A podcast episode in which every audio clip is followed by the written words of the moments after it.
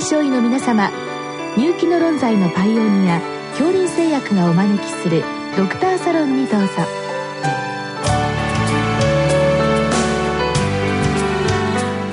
今日はお客様に順天堂大学形成外科主任教授水野博さんをお招きしております。サロンドクターは防衛医科大学校教授池脇勝則さんです。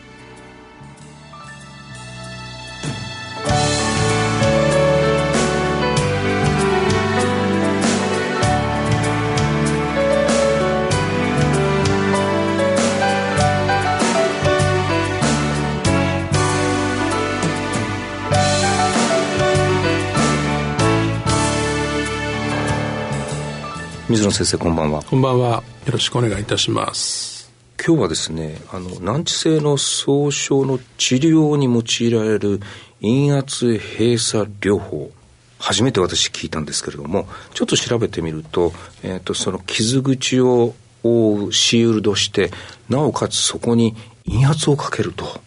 いうことで、えー、まあその総症治癒が促進されるというもう非常にまああの画期的な、えー、治療のように私は思うんですけれども実際に先生その陰圧をかけるというのがどうしてその傷を治すことを促進するのかちょっとこの辺りから教えてください。はいあのもう今はですね、やっぱり高齢化に、あるいはその、まあ、手術を受けられる方の、その、まあ、合併症とか重症化に伴って、なかなか、あの、傷がですね、スムーズに治らない。こういう機会非常に多いわけなんですけども、その、こういった傷に対してですね、よく見られる特徴として非常に滲出液が分泌が多かったりですね、なかなかあ感染が取りきれないとかですね、あるいは肉が上がらないと。でこういった傷に対してですね、あの、もう今から随分前ですけども、まあ、アメリカから導入されて、この局所陰圧閉鎖療法というのが、あまあ今非常に有効であると。で、これまあ、なぜかと言いますとですね、傷にその、まずきれいに洗浄あるいはデブリードマンした後に、そのスポンジのようなものを当ててですね、そこに完全にこうフィルムで密閉して、で、まあよく言われているのはマイナス 125mm HG、まあもう少し低い場合もあるんですけども、こういうやつをですね、持続的にあるいは、あまあ間欠的にですね、かけることによって、まず一つはその過剰な浸出液をえー、吸収して除去する作用。それからまあこれによって肉毛をどんどんと増やす作用。またその層の収縮ですね、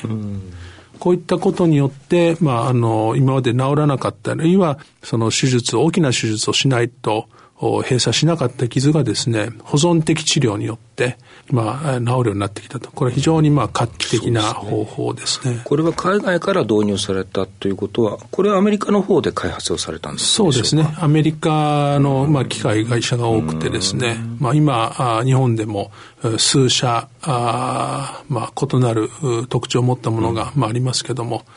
まあアメリカあるいはヨーロッパから入ってきている機械ですね。まあ通常のあの傷ではなくて、まあ、あの非常に治りにくい傷というとやっぱりあのなかなか、えー、っとその合わせられないということは先ほど先生がおられたけども傷口にまずスポンジが入るような、えーまあ、いわゆるくぼ地みたいなところそこに対して、えー、そのシールドして陰圧をかけてそれで、えー、その治癒を妨げるような浸出液を抜くということ。これはあのスッと入ってくるんですけどもよく先生その、えーと、治癒を促進するというとやっぱりそこのあたりの血流を、はい、えー、まあ、豊富にする。これ陰圧することによって多少そちらにもいい影響を与えるんでしょうか？そうでしょうね。やはりこれはあのーまあ、血管新生を促進するような効果がおそらくまああると思いますね。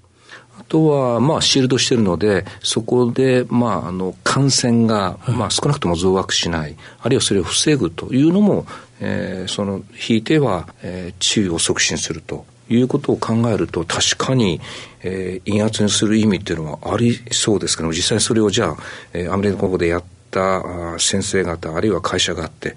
で日本でもそれを導入したのが、えー、2010年の春というふうに聞いております、はい。はい、ですからまあかれこれ10年近くということなんですね。そうですね。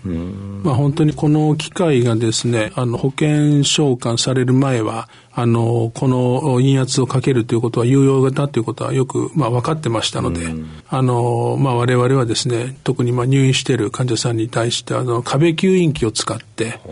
その、まあ傷に陰圧をかけたり、いろんなそういった工夫をまあしてきたわけなんですけども、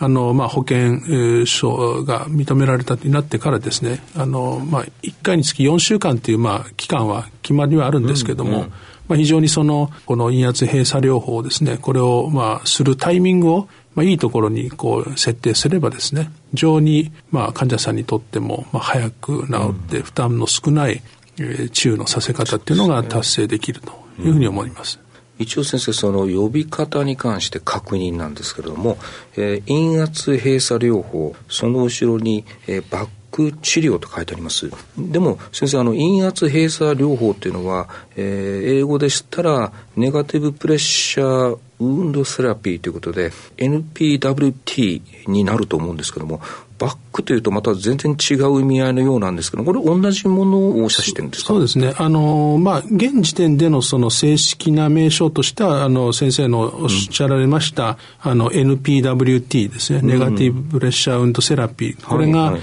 まあ、あの、いわゆる標準的な仕様なんですけど、ただこのバック、VAC っていうのはですね、もともとこのバキュームアシスティドクロージャーというこの頭文字を取って、まあ、この製造メーカーがその陰圧閉鎖療法機器に対してバックという、まあ、これその会社の商品名になっていますので、ね、まああのまあ、これがどちらかというと、まあ、同義語化してですね、うん、あの混在して使われるようにはなってはいるので、まあ、どちらも正しいんですけども、うんうん、あのまあ、一般的な名称を言うんであれば NPWT っていうのが、まあ、今はスタンダードに当初はまあそこの会社が、えー、開発をして、まあ、ほとんどそこで、えー、治療が行われてたのが先ほど先生もいくつかの他の会社も同じようなものを今もうあの開発をして売り出してるということなんですね。そうですね、はい。これは先生先ほどおっしゃったようにどういうタイミングで使うかとかあるいはどういう傷に対して使うのか。一応その、えーと保険診療ですからその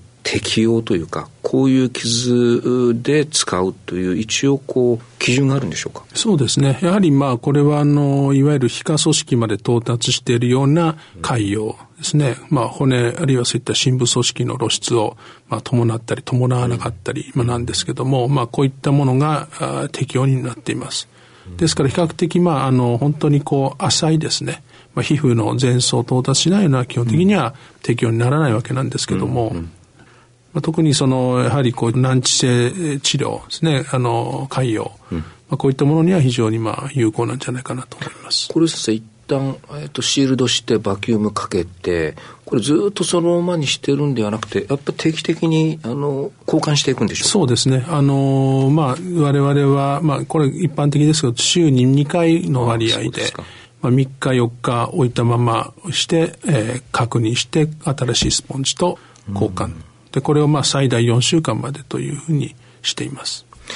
あの当初は、えーと、シールドして陰圧で引いてという治療だったのが、えー、その洗浄するというのもえー、入った、まあ、いわゆる改良型と言っていいんでしょうか。そういう治療法も今は、えーと、一般的になってるんでしょうそうですね。あの非常に、まあ、ここがあのいわゆる局所陰圧閉鎖療法の,、まあ、あの欠点を補った形と、まあ、つまりあの一般に感染のリスクがある傷というのはですねあの完全にクローズにしたんでは悪化する恐れがまあありますので、うんまあ、こういう傷に対してはですね、新たにその、まあ、改良型で、あの、こう、チューブが2本ついててですね、そこに、まあ、持続的に、あるいは、こう、間欠的に、あの、生理食塩水を入れて、で、これを、まあ、ずっとそのまま還流するタイプもありますし、一旦生理食塩水を入れて、そのまま一定時間採石させたものを引くと、こういう、まあ、いわゆる間欠型の還流洗浄ですね。まあ、こういったことが非常に、まあ、この2年ぐらい前から、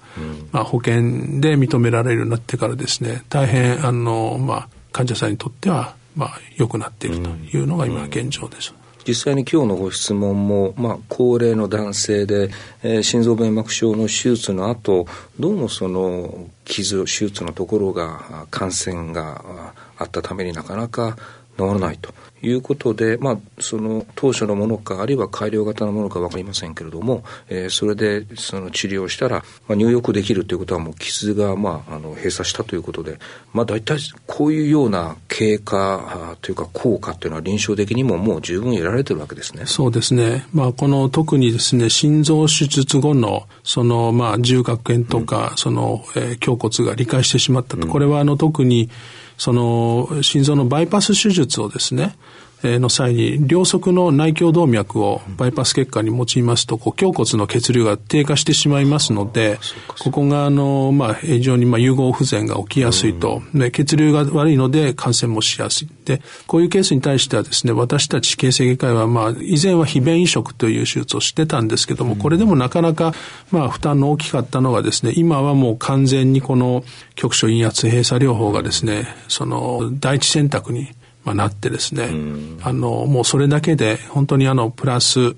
平易な手術でですね、まあ、治癒できるということで、まあ、ここは非常に、まあ、あの、この領域におけるですね、功績は大きいと思っていますね。まあ、確かに難治性のものに対して非常に有効だということで、そういったものに使うという、まあ、意義は十分あるんですけれども、逆にこうそうならないように予防的な使い方もありそうな気がするんですけどもそれどうなんでしょうそうですね。あの今先生がおっしゃられましたように一般的なその慢性の傷じゃなくて急性の傷でもですねあの後でその浸出液がたまらないように、うん、普通に縫合した上からですね予防的にこれを使うということが、まあ、あの、非常に効果があるということで、うん、まあ、アメリカでは進んでるんですけど、日本にはまだそこが保険という点では導入が、あまだで、まあ、今後期待されているところだと思います。最後の先生、あの、外来でもこれが使えるようになったということですけどこれどういうことなんでしょう？これはですね、機械の大きさによって非常にポータブルなあのものまであります。そうしますと、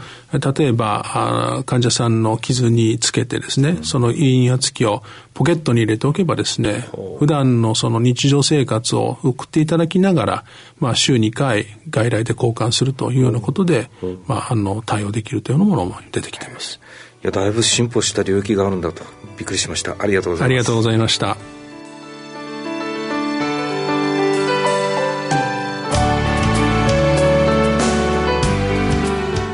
今日のお客様は